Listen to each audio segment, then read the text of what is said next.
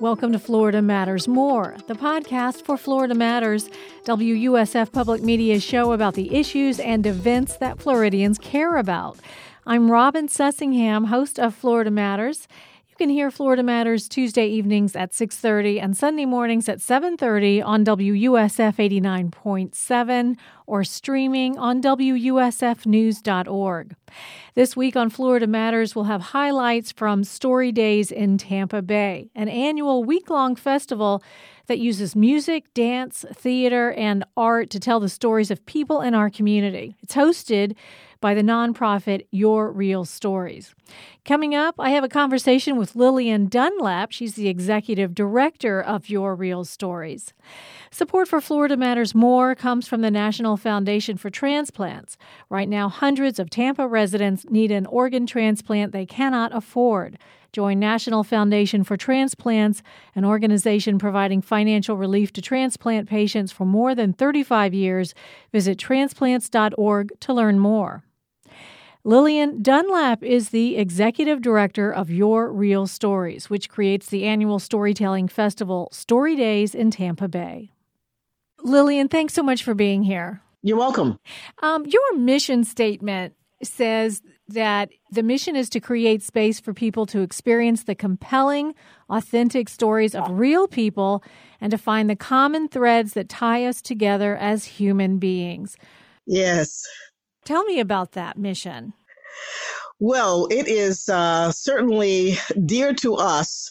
Uh, when we started Your Real Stories, uh, what we wanted to do was to use the the force and power of theater and you know stand on a, a foundation of excellent journalism to to create some products that would bring people together and then offer that opportunity for people uh, to talk across what they sometimes perceive as insurmountable differences.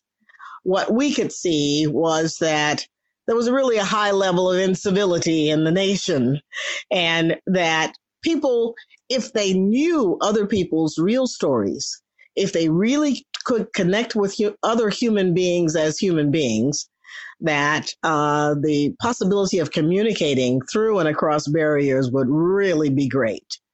And uh, so far, uh, this model has absolutely worked for us. So it's a way of connecting people. Yes. And I guess you know the idea isn't so much that you need to be convinced of another person's point of view, but maybe that you can see that people with a different point of view are still human beings. Yes, are still people. And that in, in fact, uh, although you might come at whatever it is, if it's an opinion, uh, you might come at it from different, from different ways, but it, it's that human connection that you make that just goes right past whatever other differences uh, uh, there there might be. I have been privileged to uh, travel over most of the world. I, have I've been on at least four continents, and so I've seen uh, and I've lived abroad. And you know what's true? It's true that um, people essentially want the same things.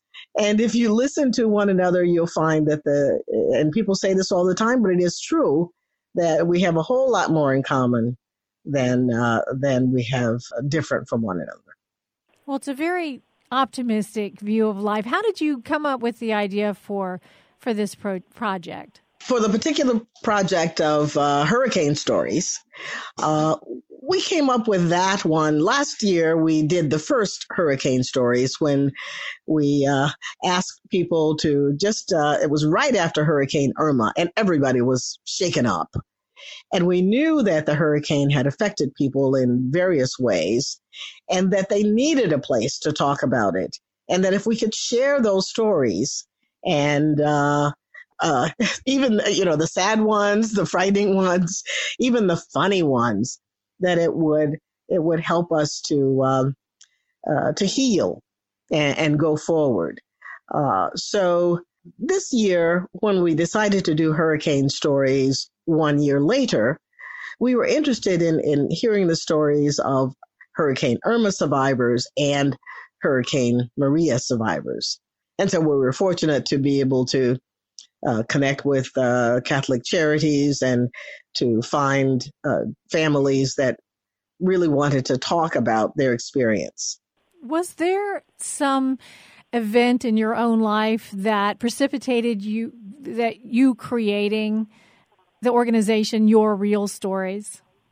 Oh, oh definitely. As I have been doing diversity coaching and training across the, the country, as a matter of fact, I, I've been doing that training in many parts of the world.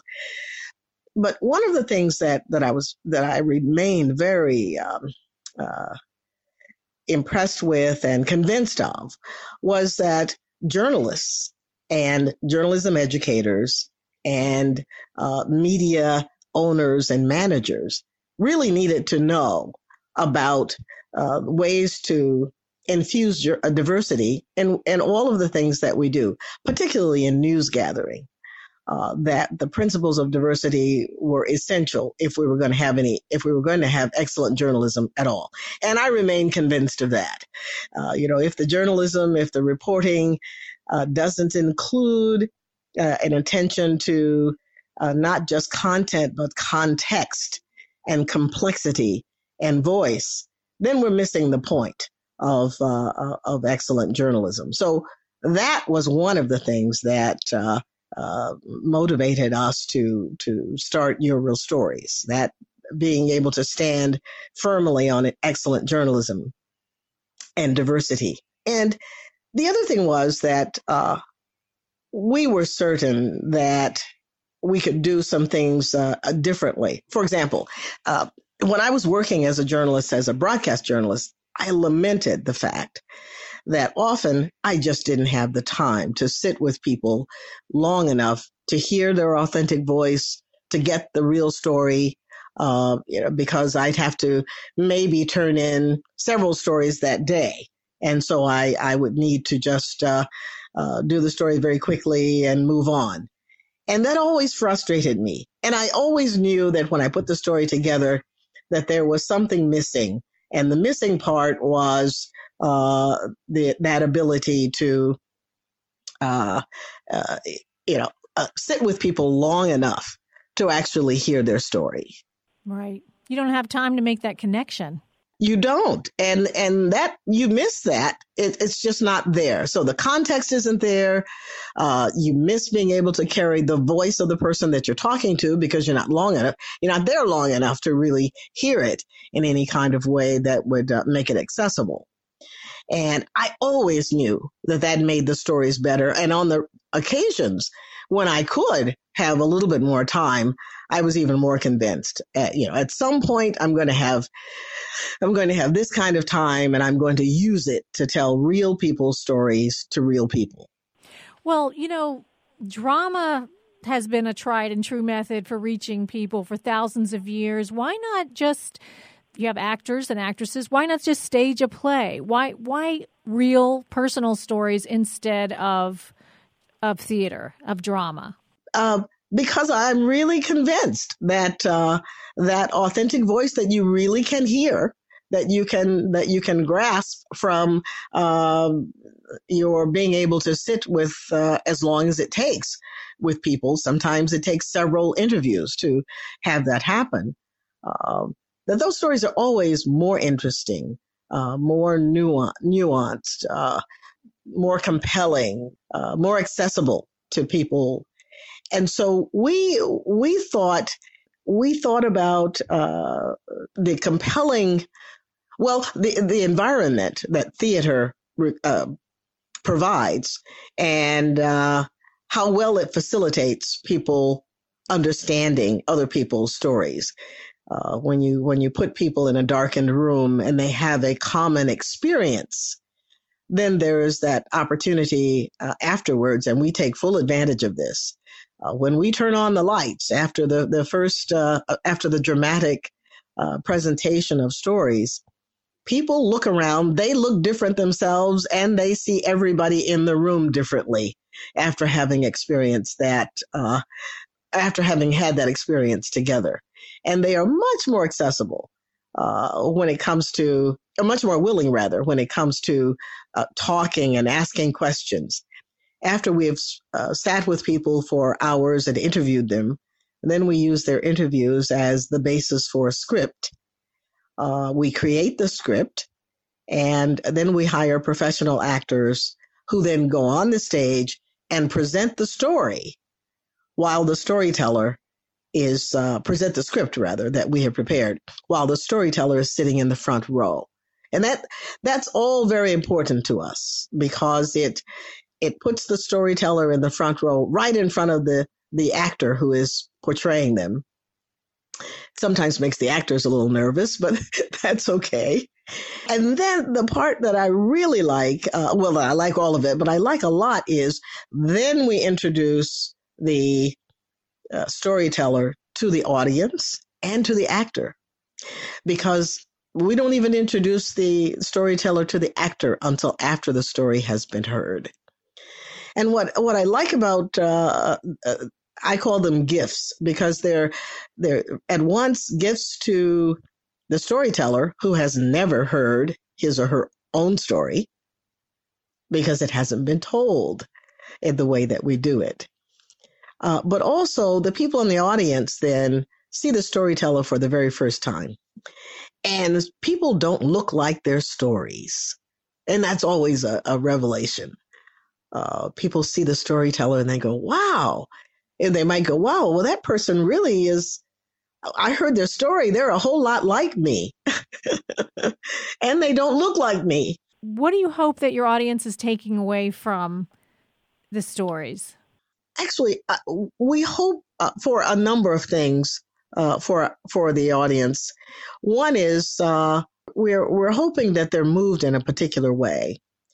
We hope that they hear parts of their own story in the stories of other people and connect with people that they think uh, otherwise might be very different from them, that they're able to connect with those people in a way that they hadn't uh, expected. We hope that they can take advantage of what we're trying to create in the uh, in the programs that we do, which is an environment that invites their questions, whatever their questions are. So invite them to to ask questions that in other at other times they may have thought were not really appropriate or silly or stupid questions and people do that. So we're trying to create spaces where people will feel comfortable enough to ask whatever question they might have.